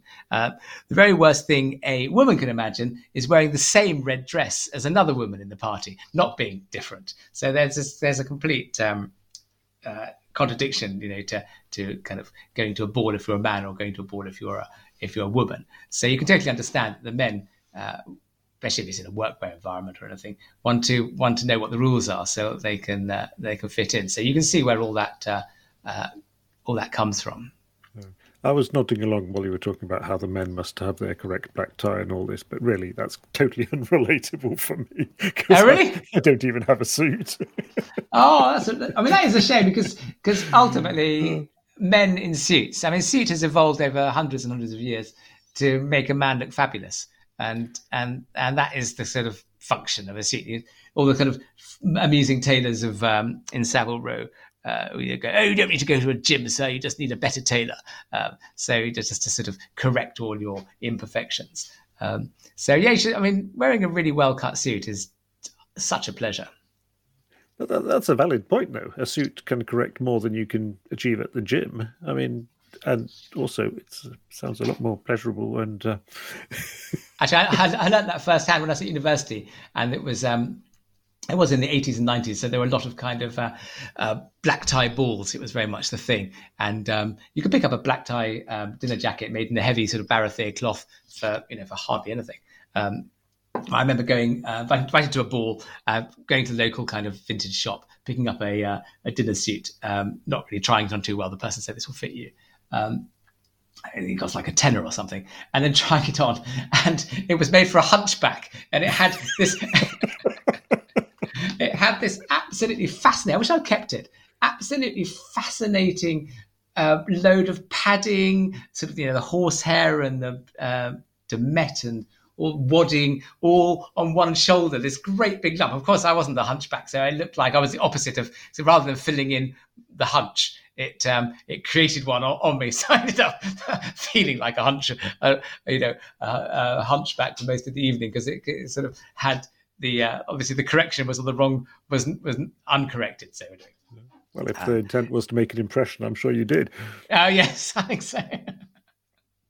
well, the nice thing about having a black tie fabric is that you don't no one really notices it. That's that, that kind of uniformity um, of um, of um, of clothes. You know, everyone wearing uh, smart uniform clothes. Uh, it does look good, and I do. I do. When you go out to sort of events and you see things, and you think, think these people should be kind of creating a nice uh, impression. You go to weddings now, no one wears um, morning coats, and it does look so good for, as, as a photographer when you're photographing a friend at a wedding and all the guests are wearing mornings morning suits and um, the bride and groom are sort of standing out. It's just, just a beautiful scene. But then everyone has uh, weddings now in colourful lounge suits. And quite frankly, this, the scene looks like a bit of a mess. So I think there's a lot to be said for. Um, and I love I love dressing up uh, in all occasions. But if there's a kind of dress code, then I'd sort of adhere to the dress code because that's the whole joy of wearing black tie, white tie, morning suits, all those uh, you know, top hats, whatever it is. It's, there's a, it's great to have.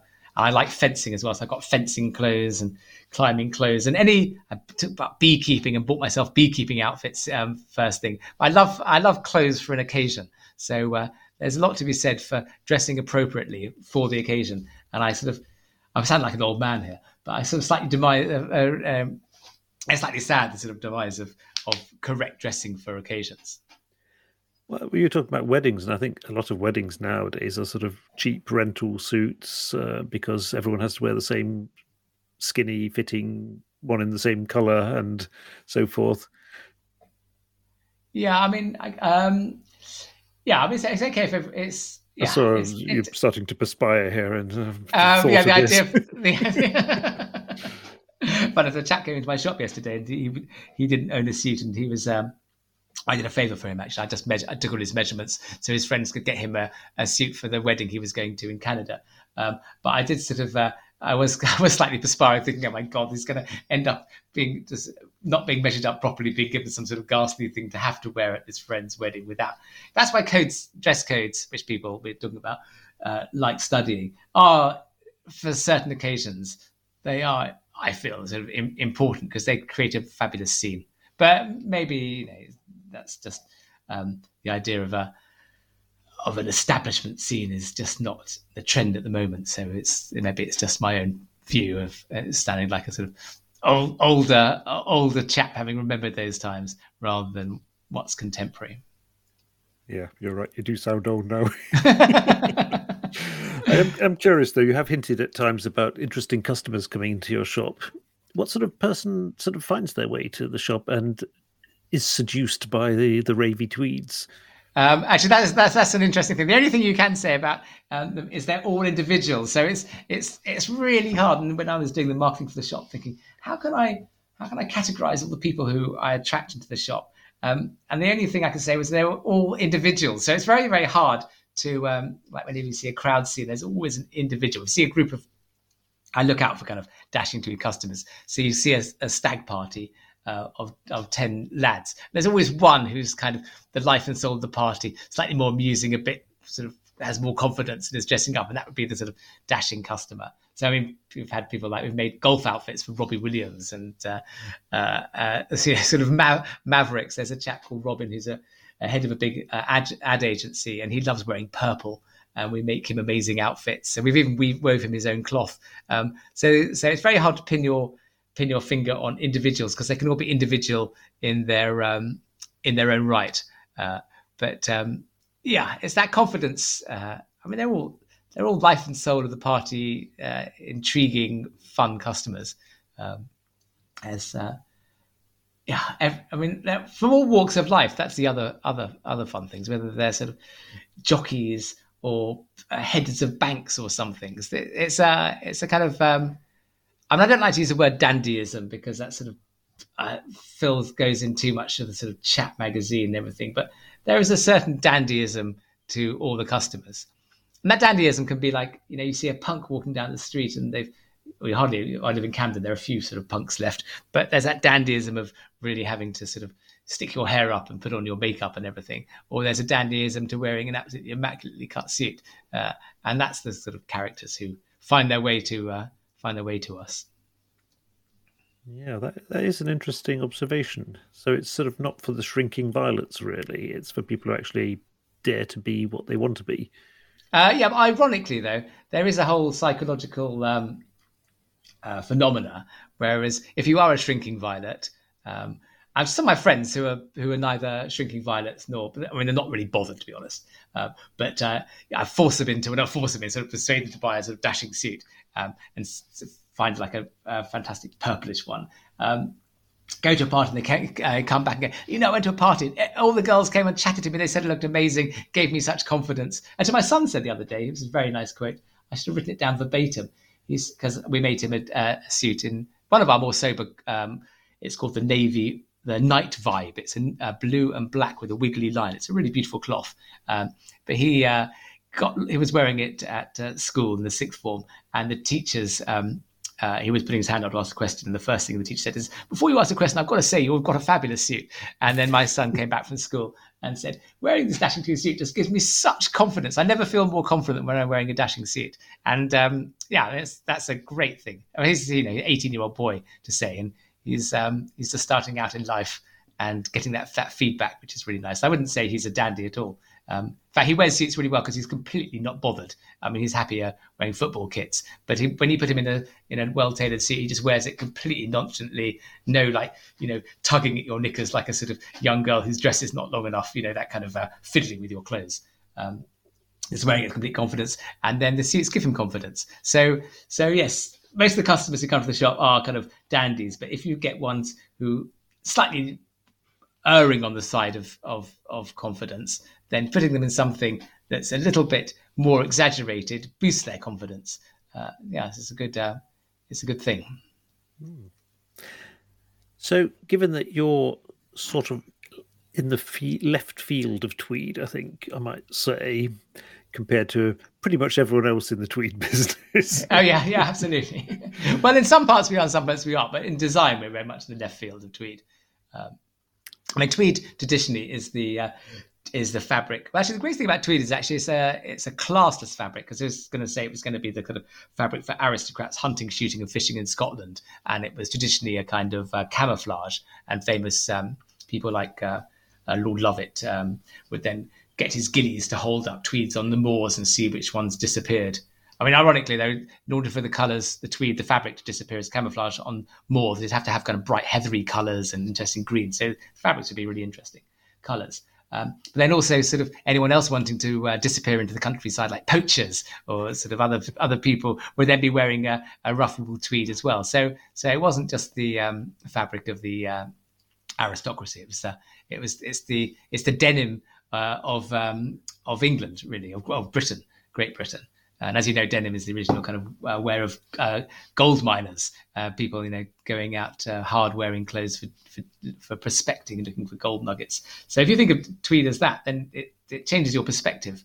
Uh, if you think of it as a in as denim, although obviously it's made f- from wool, which is far superior in my view to cotton.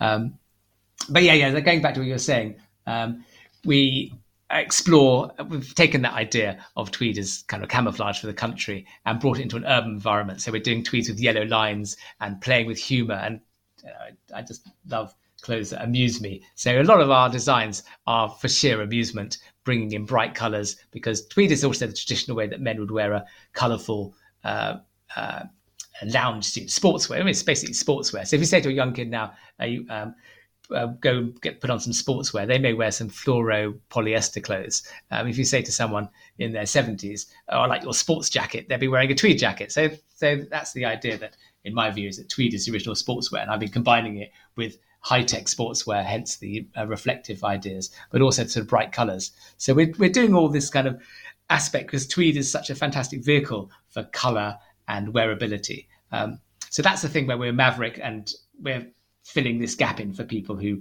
want whereas in my case you want an extreme dose of something very amusing and colourful is not for everyone. But then then we're quite mainstream in the fact that we work with mills in Scotland in the borders. We work with Harris Tweed mills very keen on promoting British wool which really needs to be talked about and given a given a leg up because wool is you know pretty much the greatest material there is. It was the whole wealth of of Britain in the Middle Ages was from wool. Um, uh, it's just fascinating the history of wool. Um, Norwich, I think, was the second richest city after London in the Middle Ages and built entirely on the wool trade. Um, and um, you know, the whole Hundred Years' War was um, was extended because of wool embargoes to Flanders. I mean, just reading about the history of wool, in, and the, obviously in um, Parliament, people sit on a wool sack to remind them. But the um, the general British public need to be reminded about how fabulous wool is. And that's in terms of the mainstreamness of, of wool and tweed. I like to think Dashing Tweeds is very much sitting sitting in the larger larger picture um, in terms of the kind of really promoting uh, British manufacturing, weaving. Uh, obviously, finishing is a very important part of the fabric, washing the fabric, um, and so yeah, we work with all the most traditional um, people there. And the interesting thing is the uh, the traditional mills, which have the most fabulous quality, they're happy to do our designs, which are more maverick, because they can see that it's producing um, a fabric that uh, gets attention and and brings the story of of how great British manufacturing and wool and weaving is. Yeah. I wanted to pick up on what you said about um, tweed being the sort of British version of denim, because tweed and sort of proper heavy denim do go well together. They both have a certain heft, a certain weight. Uh, there's a confidence in the fabrics, and, and they do look good together. Uh, but I often find that the sort of designs that as tweed is made into, they sort of stick to well, what was made in the 50s and 60s. It's still the two, three button jackets of a certain design that has sort of been made ever since is there a lot of evolution in design? Um, actually, it's funny to say that. A girl came into my shop. She was a, uh, she lived in Hong Kong. She's a beautiful girl, and she makes hats. Um, yesterday, and she was wearing really heavy, super cool wide jeans, and then she was wearing this waistcoat that was too big for her, but she belted it around. It was quite long uh, around her waist with a big leather belt, and then had a tweed jacket and a tie on. She looked so cool, and she was just from your description, I can tell that that was very cool. yeah, she looked brilliant, and she was combining denim and tweed in such in such a good way. Um, but um, yeah, they are the same. Um, they they're um, they come to the same point from different directions. Obviously, uh, denim's made of cotton, um, and um, and it was uh, made for, for cowboys and uh, gold diggers. Uh, back in back in the day, people would go off when they were prospecting, and they'd buy the heaviest denim uh, jeans they could they could get hold of. They probably if they were going through uh, um, Panama up that way to go to the Klondike, they'd pick up a Panama hat and they'd pick up a few other kind of fantastic kind of hardy clothes um, and you know seek their fortune. And then uh, uh, over in England, if you were um, uh, ha- having to sort of dig for well, probably not digging for gold, digging for coal, I guess, or some equally hard hard um, outfit, uh, hard wearing um, sorry, hard task of of digging um, you'd be wearing a really thick wool. The, the Welsh uh, wool uh, Welsh coal miners were wearing really thick Cheviot wool um, suits, also dyed blue. I think quite interestingly. Interestingly, um, and um, yeah, so so it'd be, that'd be quite interesting thing, wouldn't it, to, to, to, look at sort of a gold digger and a, and a coal miner, and and from from the era of just hard wearing workwear and what, what they were wearing, one made in cotton and one made in wool. Uh, but you're right, it's, it's, it's, there's a lot of similarity between it. Yeah. Um, there were a couple of times during our chat now that you've made my brain ping with regards to. Are you familiar with the books of William Gibson?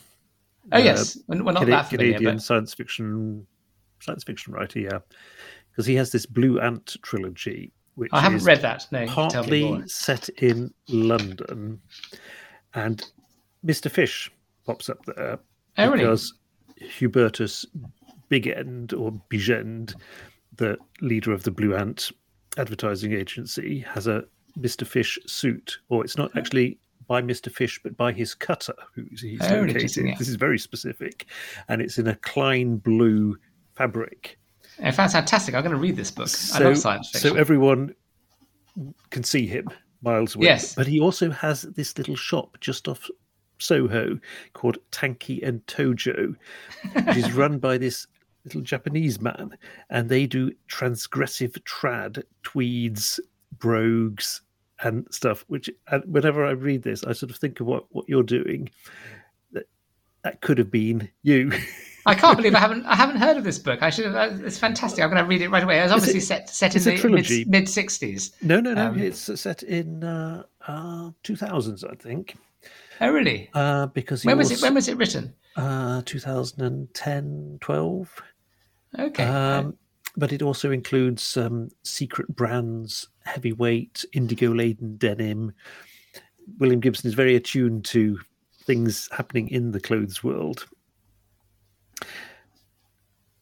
Oh, that sounds right up my street. I'm gonna. I, that's what I was talking about. A zeitgeist. Obviously, that must be must have come. He must have been thinking of it at the I same think time. He was picking was... up very much the sort of 2010ish menswear scene, uh, but the Tanky and Tojo shirts also have an excessive amount of buttons at the arm. And uh, uh whenever I'm reading this, I just read the whole trilogy again for the, probably the fifth time. Whenever I read this, I'm still thinking, that is the sort of clothes I want. That sounds so great.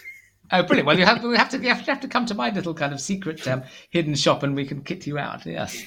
Uh, I'm gonna have to. I'm gonna buy straight straight away and, and buy some copies of these. Uh, I'll, I'll send you the t- titles afterwards. I mean, I think that's the. That, I mean, I love science fiction. I just think that's actually one of the roles of science fiction, isn't it? Is uh, is to inspire people, um, uh, uh look into the future, and then and then uh, scientists when they're sort of uh, short of creativity but brilliant on ideas. They look to science fiction, going, "Oh, this is an idea of of, of uh, what I was given as a childhood. I'm going to make it happen for, for real." Um, you just have to look at kind of mobile phones, haven't you? Like the uh, StarTAC telephones. They just look like Star Trek phones, and and they started off as sci-fi and then becomes a reality. Or even Dick Tracy watches, the iWatches. They're um, they were in the 50s, weren't they? People talking to their watch. Um, so it's kind of interesting. No flying cars. Um, not yet. I think they're just around the corner. but I think that's where the steampunk thing comes into it because I find that also very compelling. The visuals. I mean, a lot of it has now become steampunk rules and blah blah blah. But some of the ideas they're just fantastic. Imagine a world where there's no electricity; it's all steam driven, and it's just sort of very powerful. Yeah, I enjoy steam. I enjoy steampunks when I, I, I, I, like going to festivals. And there's always a when any festival in England, there's always a steampunk corner with kind of you can always find it because flames are coming out of sort of giant copper pipes, or people are wearing crazy top hats with with monocles attached to them, and then some sort of That's one of the kind rules. of you have to have a monster. Oh, you're gonna yes, yes. uh, actually, I went to a very funny festival. It was a, it was full of uh, scientists, and this person was giving in-depth um, technical knowledge of how he made a top hat with flames that came out of the top hat, which was uh, which was quite, just quite interesting. Okay, um, but um, yeah, yeah, that, that that edge which you're touching on between sci-fi, fantasy, and clothes is is I find quite interesting because it's where you're bravery and your uh, individuality yourself. So you read a you read a book with a fantasy character, and then you think, I want to sort of be like that character. And whether you're going to be like that character in a kind of cosplay, fancy dress world, or whether you're going to extend your your sense of self and maybe you could call it fancy dress into the everyday world. That's a quite interesting, fine boundary that um, I think more people should experiment with that sort of leads into making clothes that last, not technically, but in the aspect of we talk about sort of buy better, buy once, or rather the other way around, uh, buying stuff that we will like for a long time. And I'm sure you have a dozen ideas about how that comes about. Um, you know, I mean, I'm, I'm, such a fan of tailoring, and that's just it totally uh, part and parcel of anything tailored is the idea of longevity because clothes are constructed in a, in a, way where they can be unpicked and resewn and made bigger and smaller.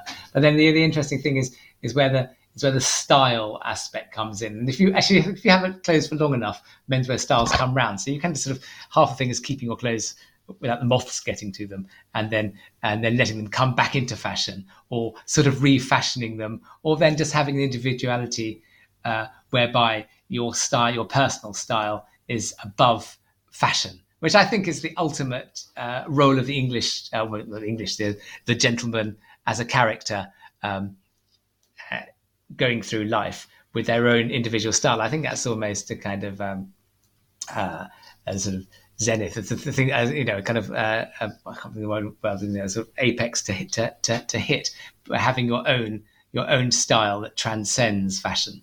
Um, and then clothes inevitably last forever because they're your clothes and you're not touched by fashion trends. So that's there, there's two things going on. One, the physical actual aspect of of good quality wool, and again, just saying how fabulous wool is and it lasts forever, um, more or less. Leicester Moths then wool's nemesis. But um, uh, there's that aspect of the physical, and then there's the aspect of the sort of fashion. And I think as a, a confident dresser, you can transcend transcend the fashion and make it your personal style, which is a thing that people are always referring to. Mean, a number of times you see a sort of second-rate man style magazine as having pictures of, this, of the same sort of James Deans or um, uh, I don't know Hollywood uh, movie stars, um, Cagneys and things, just looking uh, stylish and go, this is uh, this isn't fashion, this is just style forever. Uh, that is what people want to aspire to, but it shouldn't be aspiring to a, a style that someone tells you to copy from from a, a I don't know Sean Connery Bond film. It's the thing, the thing you really need to do is like learning music, isn't it? Is fluency yourself. You can you can copy someone else's tune, but ultimately you need to be singing your own tune.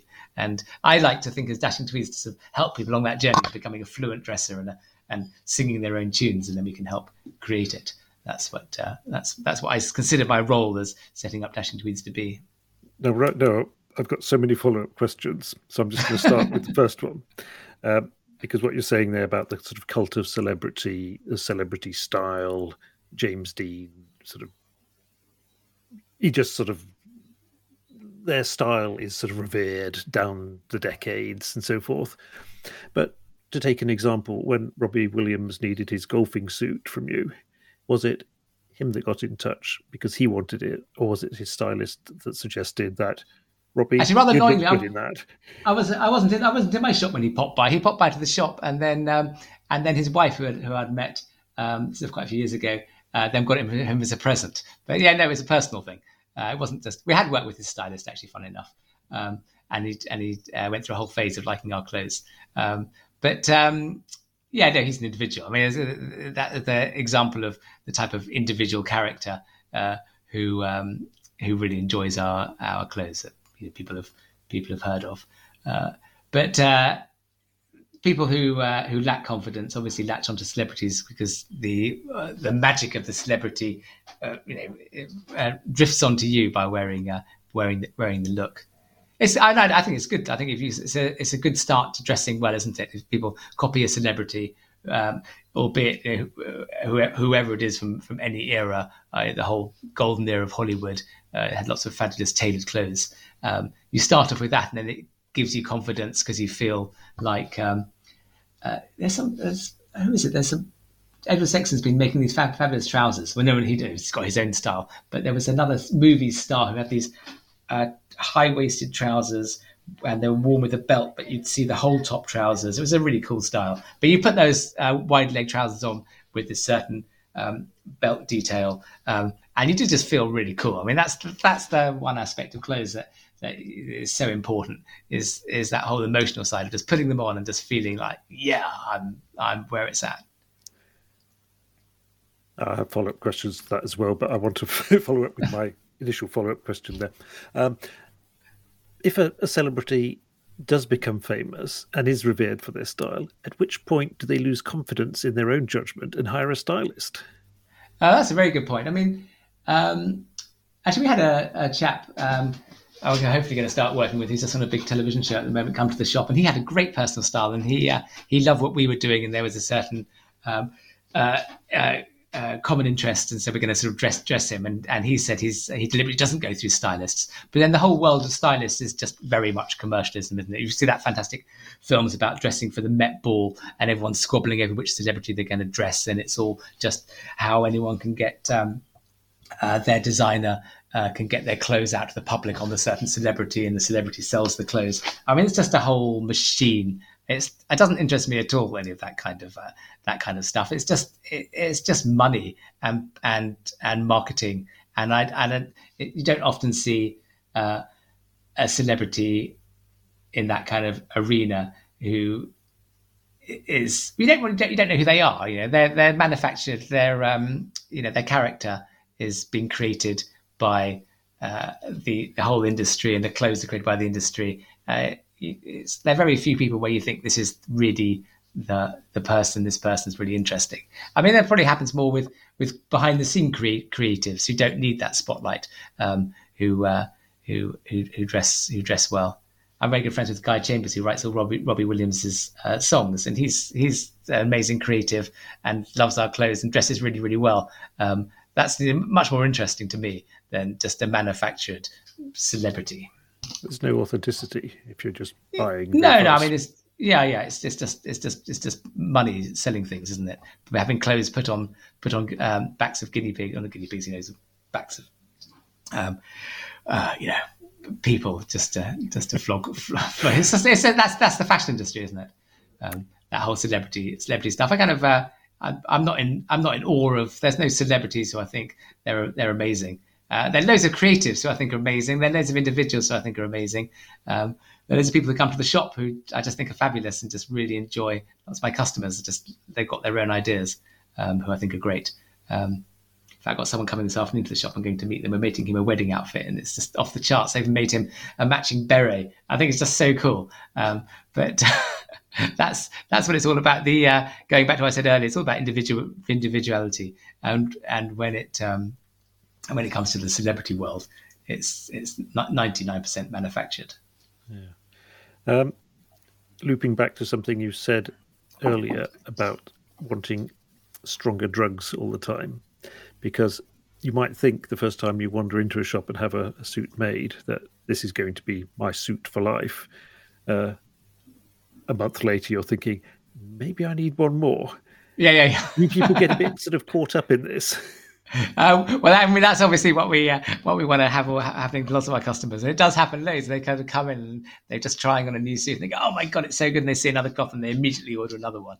Um, but it's it's it's just the joy. I mean, as well as going back to saying earlier, is happiness and joy is a thing that uh, ultimately uh, everyone's aspiring to, and everyone's so much talk about mental health and how social media uh, makes you feel miserable. Um, so the opposite is sort of dressing in fabulous clothes and being individual, uh, just being happy with what you've created, just gives you such a euphoric buzz. And you obviously think of the feedback you get when you're going to parties or walking down the street and people talking to you, and you're creating this world um, surrounded by um, you know where you're the centre and you're getting admiration and and it makes you feel fabulous. So so it's a it's a very it's a very harmless way to get kicks, uh, dressing uh, dressing up and getting good feedback and getting the sort of endorphin kits. So it's not surprising that you're going to come back for of another another kick. Um, uh, so yes, that is uh, that's my I guess my personal journey.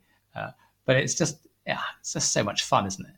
Just um, in, creating there's the cre- the joy of creativity the joy of of wearing your personality uh, a visible sign of your personality uh, people responding to it making friends you you, you walk around uh, in a well dressed. I mean, if you're a beautiful, beautiful girl, you see that, everyone opens doors for you. The world's an amazing place, and it's scientifically proven. It's called the halo effect. You're going to um, earn more money, have a more cushy life, and be be fitter and live longer. Um, in a way, if, you know, if you're not a beautiful girl, um, uh, not that it needs to be a beautiful girl, or if you're an old, ugly man, or whatever. If you're wearing a beautiful suit, you do get you do get a bit of that halo effect. Um, so so it is it is um, uh, uh, you know, a great way to to enjoy life. Yeah. Mm. it's for it's for everyone as well, isn't it? Dressing up. Yeah. That's the other thing. Something something I've been thinking about recently is um, I keep seeing photos of old or older people, and they're they're sort of commented on that they have such fantastic style. And I look at these photos and I think they're not following any sort of fashion. They're probably just wearing stuff they really like, which they've had yeah, for a long absolutely. time. So it's it fits them, it's comfortable, they like it, and it's just sort of gelled for them. Uh, yeah, that's what I was saying. That was the ultimate, the ultimate thing you aspire to. The pinnacle of uh, of, of, dressing is just sort of have your own personal style, and and it, and it te- can take a really long time. So you do see really cool old men, and um, and they're walking around with their. I know, start stereotyping. You're saying they're walking around with a hat and a cane because they could just be walking around in kind of uh, trainers and jeans and just and just have a certain shirt and a certain um, there's a stylist I work with, and he's always wearing these floaty scarves. His clothes like just blowing on him. His uh, he's tall and elegant, and just has this sort of elegant mannerisms, and he's just so cool. And, uh, and I, I really, really want to find some older men to uh, to model. It's just really hard finding those finding those people uh, to to to um, push that uh, that level through. And actually, the great thing about uh, society breaking down with uh, gender and everything is ages. You know, ages being broken down as well. So so it's no longer being being being old isn't isn't a barrier anymore. I, I do see that the older models used do sort of fit very much into a certain look because they are exceedingly handsome, of a certain height, athletic build. Um, so they are as stereotypical as every other model. It's not as if they're. Uh, uh, yeah, I mean, the sort market of for sort of uh, short, fat men hasn't taken off yet. um, well, when you, you, you, say that, we're going back to what you were saying earlier when you just see someone with their own style. You can see a short, fat man wearing a great suit, which has been tailored for, and it's a real thing of beauty because it's, as I was saying before, when you were talking about how a close fitted tailored suit just is so comfortable to wear. So if you see an immaculate almost totally spherical man who's been tailored in Savile Row. It's a real thing of beauty, and you can see see them uh, know, dancing at a party or drinking at a restaurant. It's, it's absolutely fantastic. But the uh, the problem is for the models and the catwalk and all that stuff is that people uh, companies have to make clothes in a certain size which they can um, do for the catwalk. So you inevitably have to have sort of like a forty long suit and find a forty long old model. Um, so that is that is just sort of the difficulty. But uh, yeah, if you keep if you about what you were saying, uh, keep your eyes out and see an immaculately dressed wrinkly old man who's totally rotund wearing a, a, a, beautifully fitted suit and, and it's something that's really special to admire thinking back to when you were starting out and you found this young student at her show with a fridge full of fabrics, and you exploited her expertise. um, is she still with you? Is she still uh, part of the dashing team? Oh, what absolutely. Is, what yes. is Kirsty uh, doing? Uh, Kirsty's um, yeah, she runs our studio. She's moved down um, um, to um, to uh, Hastings, actually on the coast, um, and taken the studio with her. Um, and we, she's still got the original loom which we bought for Dashing Tweeds, and she's still doing uh, fabulous designs twice a twice a season and special bespoke designs as well. Um, we do quite a lot of collaborations. Actually, one thing I haven't touched on is we do quite a lot of collaborative projects. So anyone listening to this who's keen on a bespoke weave, then that's very much a part of our business. And Kirsty is very much part of uh, of that weaving thing. But I've got more people in the team, so I've got uh, a whole team of fabulous people. Um, uh, in the shop. I can't name all their names, but they've got it's, it's growing a growing team, and uh, they're all uh, talented weavers and business people and running the shop. And uh, yeah, it's it's a real little family I've created. You mentioned the collaborations. Are there any? I, have actually never heard of any of them apart from the Converse one you mentioned earlier. But uh, are there other ones of note you might like to mention? Uh, in the past, we did things with Fred Perry, uh, Billionaires Boys Club. We did some fabrics for. Uh, met Pharrell Williams uh, a long time ago, very briefly, um, and um, we're working for some other Japanese brands, some tailors. Yeah, they're little little things. People can look at our social media, and but a lot of the times we have to sign NDAs, so we can't really talk about them.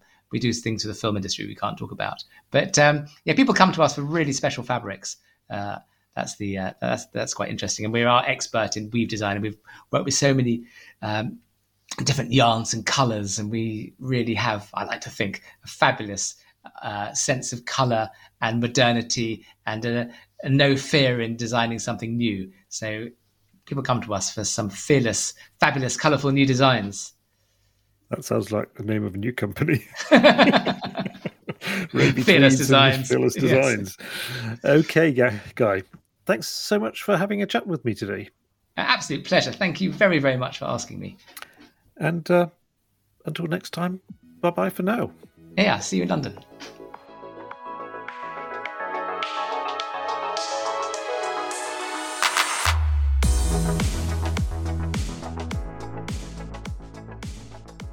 And that's all for this week's episode of Garmology. If you'd like to check out my guest further, there's links in the show notes. There's also links to uh, how you can uh, support the pod by buying me a cup of coffee which is perfectly optional. I'm just pleased you're listening. If you'd like to get in touch, suggest a guest, just let me know what you think. It's uh, welldresseddad at gmail.com. You can follow me on Instagram as welldresseddad. So, until next week, bye bye.